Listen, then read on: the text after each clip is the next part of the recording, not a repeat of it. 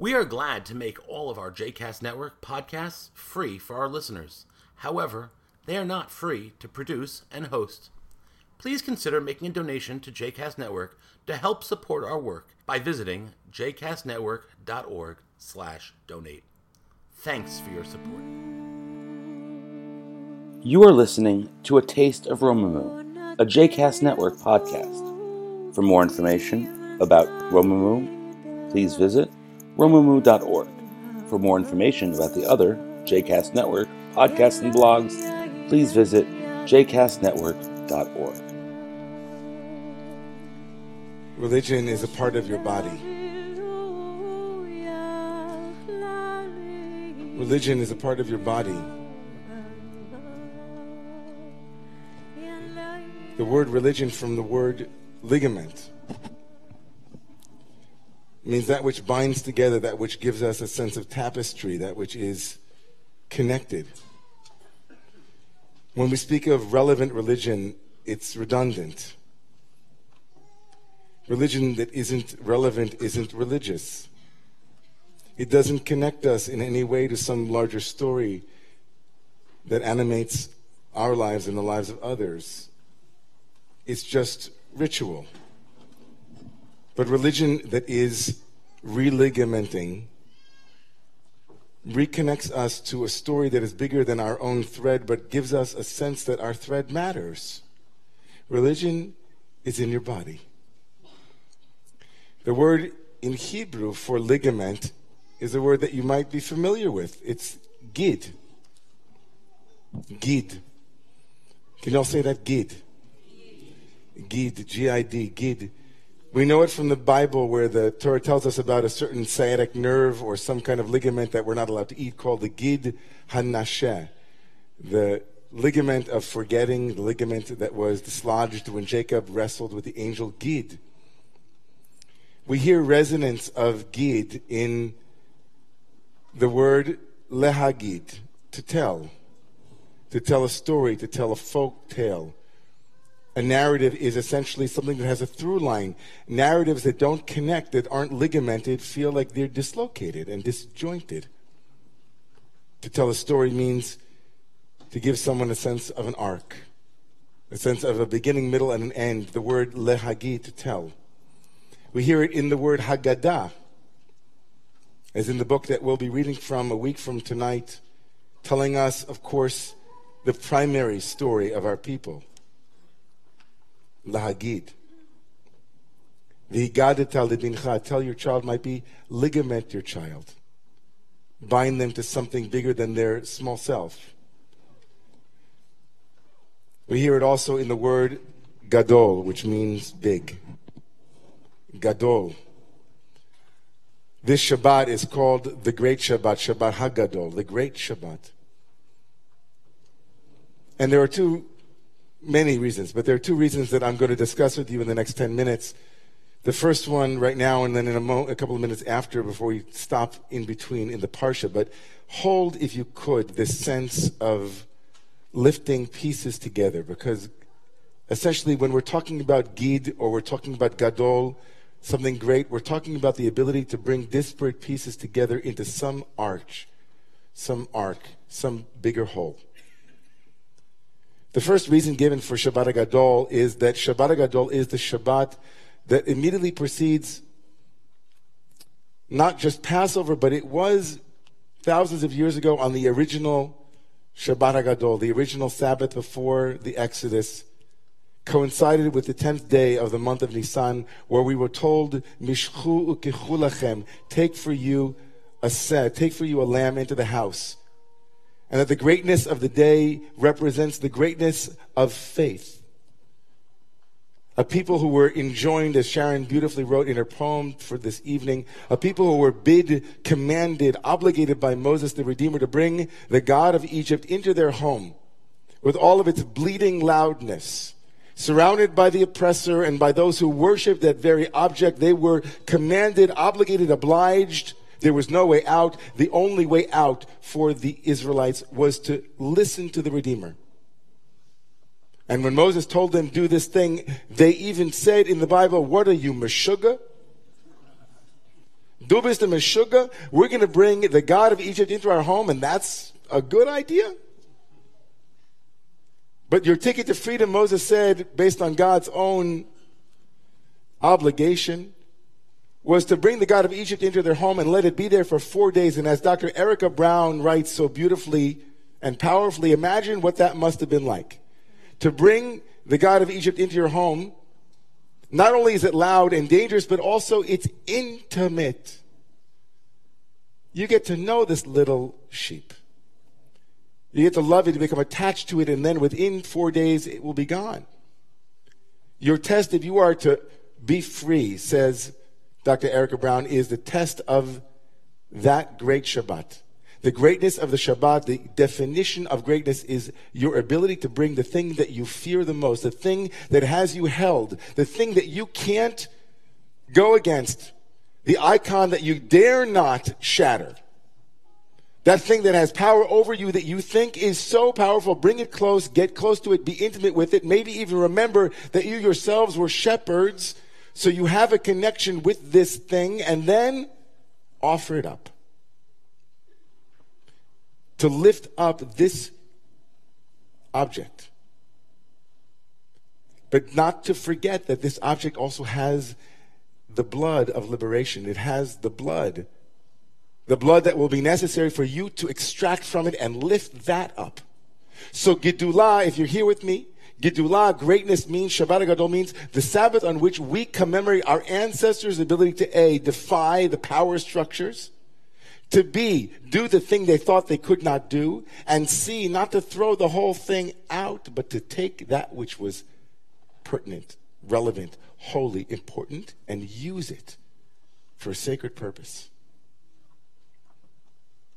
To religament, to ligament, to bring together courage and greatness, and use that for freedom tomorrow morning in Shabbat, on Shabbat in, in synagogues around the world. Often this parsha, the one we'll be reading tomorrow morning, coincides also with Shabbat Gadol. And there's a, a moment in there that kind of reminds me of this bleeding sheep business.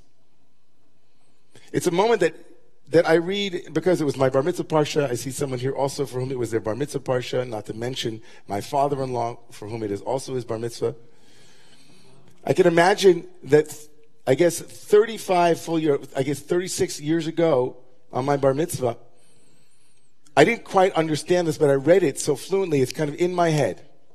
So that tomorrow morning we're going to be reading about more sacrifices, not just sheep, but this particular sacrifice called an olah, a holy burnt offering. And the priest would come and offer this burnt offering. It was a kind of burnt offering that was twice a day, and this animal was burning on the altar, and there would be ashes at the altar lots and lots and lots of ashes. And the Kohen Hagadol, or the Kohen, the priest, would say, would be told and obligated, Veherim et hadeshen, asher tochal alav ha'esh, v'samo etzel hamizbeach. The Torah goes out of its way to tell us that the priest had the responsibility to take the ashes off of the altar.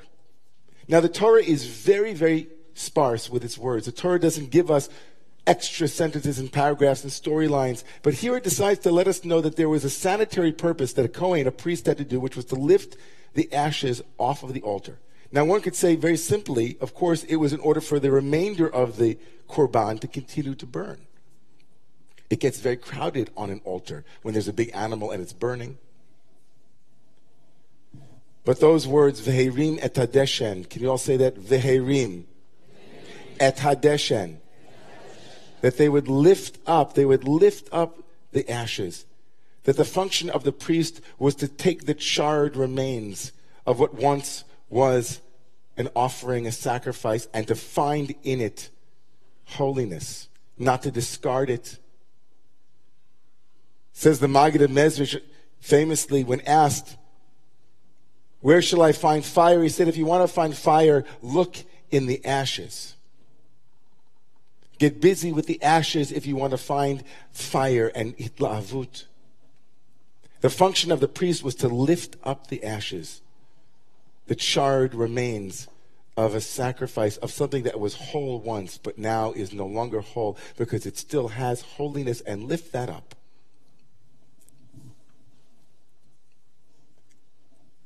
Isn't that what is happening this weekend?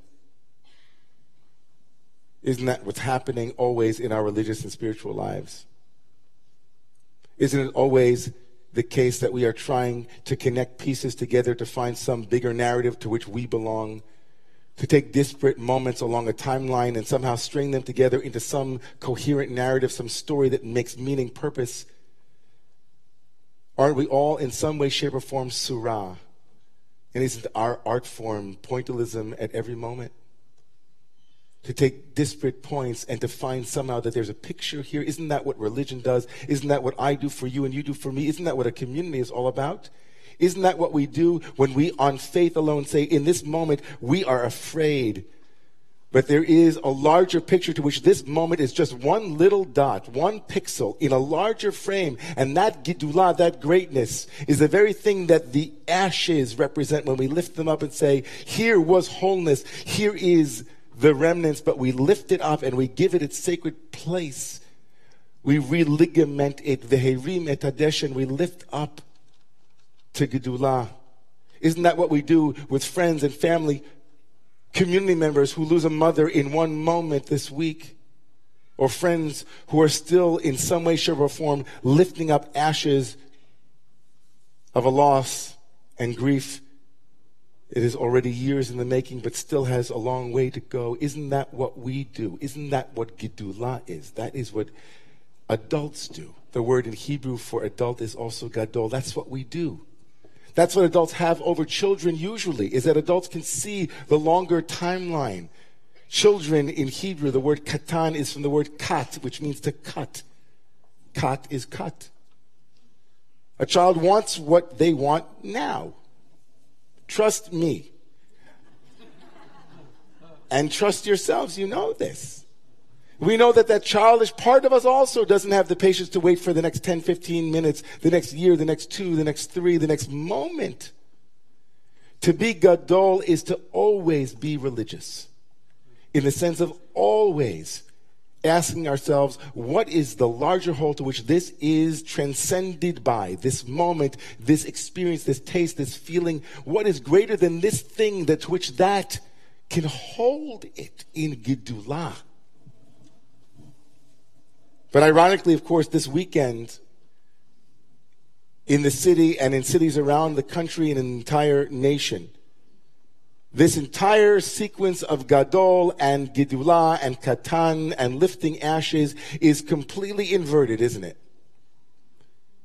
In a world where the adults should be the ones who see the bigger picture, in a world where adults are the ones who know the value and the absolute value of life, over freedom. In a world where adults should be the ones who lead the way, who have the courage to stand up to idols with acronyms and NRs and such, and slaughter them too. It wasn't adults who lifted the ashes and found fire therein, but of course the Ktanim, the young ones the children, as it were, although they're not children by halachic standards, they're still children. The children who recognize that life is of supreme value. The children who are helping the adults to be gadol. The ktanim and the ktanot who are saying, have you lost a sense of the bigger religion to which all of us are a part, the bigger mission, the bigger vision that life is supremely valuable. The greatest freedom that we have is the freedom to protect life at all costs. And that we have obligations, not only freedoms. A bill of responsibilities, not just a bill of rights. So tomorrow there will be not a Shabbat Hagadol, but a Shabbat Hakatan not a Sabbath of those who are Gadol, but the Shabbat of those who remind the Gadolim how to be Gadol, how to see the bigger picture, not get lost in the rationales and the rationalizations. Because what it is to be religious is to remind ourselves of the biggest story imaginable to which every piece can fit.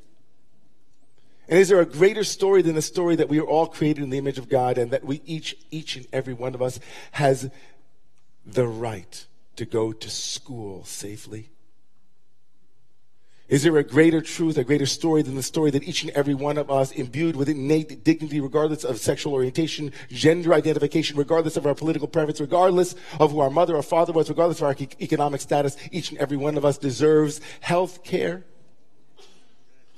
Are those political preferences? Am I now standing here on one side of the aisle? I look to be in the middle of the aisle right now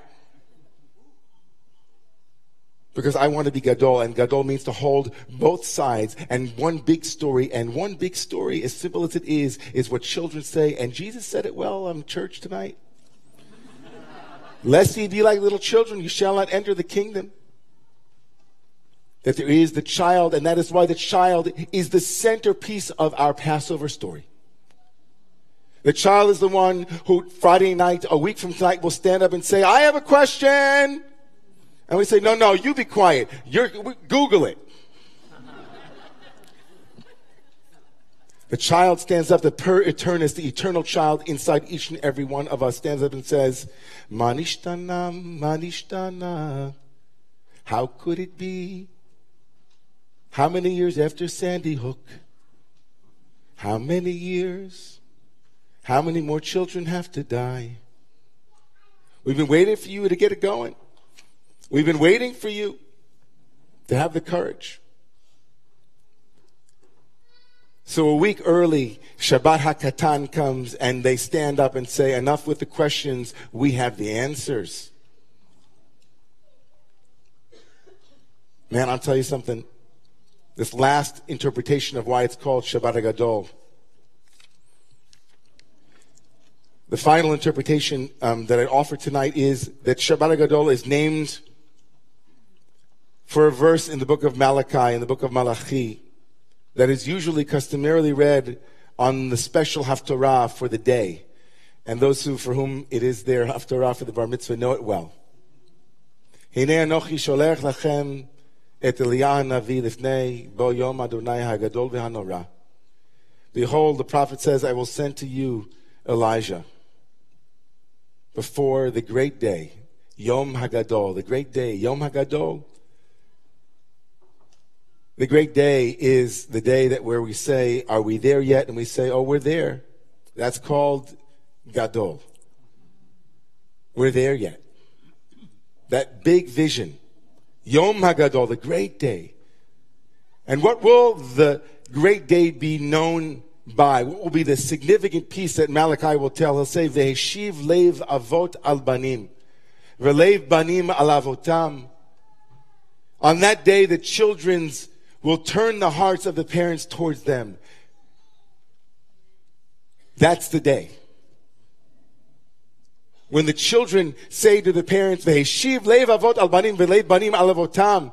That's the signifier, says the prophet Malachi. I've seen it in a vision. I came in a dream. The day will come, the great eschaton, the great messianic era will be vuchsafed by this knowing this will be the way you'll smell it. This will be the schmeck of the messianic age when parents and children have a reversal. So maybe we're there. If we could put someone as child, okay, it, maybe we're there.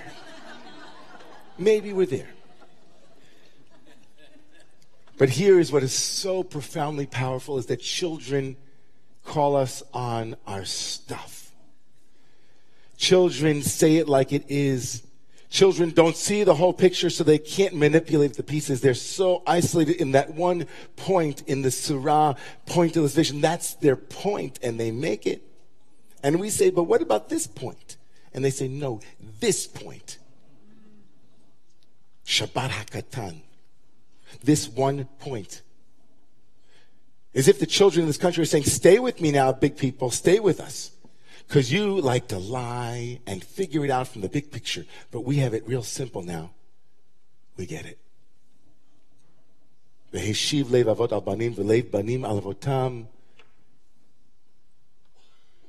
I want to live these three principles every day of my life. I want to live the principle of if I'm scared of it, it has aliveness, go in. I want to live the principle that if I think it's so powerful, why don't I bring it close and see how powerful it is? I want to live the principle that in order to be free, I have to do something that I'm scared to do.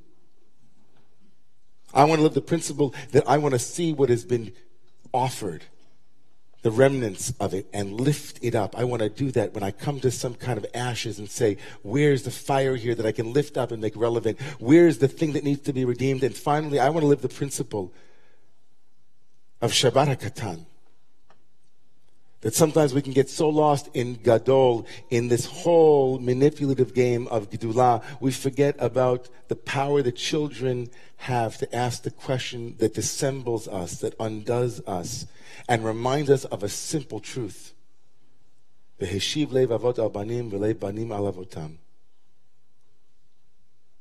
going to be a lot of prayer happening tomorrow. Some of it might be, quote unquote, religious in an old frame, but all of tomorrow is Religion Day. The day for Gedulah, the day for Gid, the day for connection, the day for lifting up what is most relevant, the day for us to remind ourselves and to be reminded of the greatest possible story, the greatest possible Haggadah that we could ever, ever read from. The story of what it is to be a human being. May God bless us tomorrow with being just that. And to pray with our feet, and to pray with our hugs and our smiles. And to bring this country to the place that it could possibly be, be able to say about itself the promised land.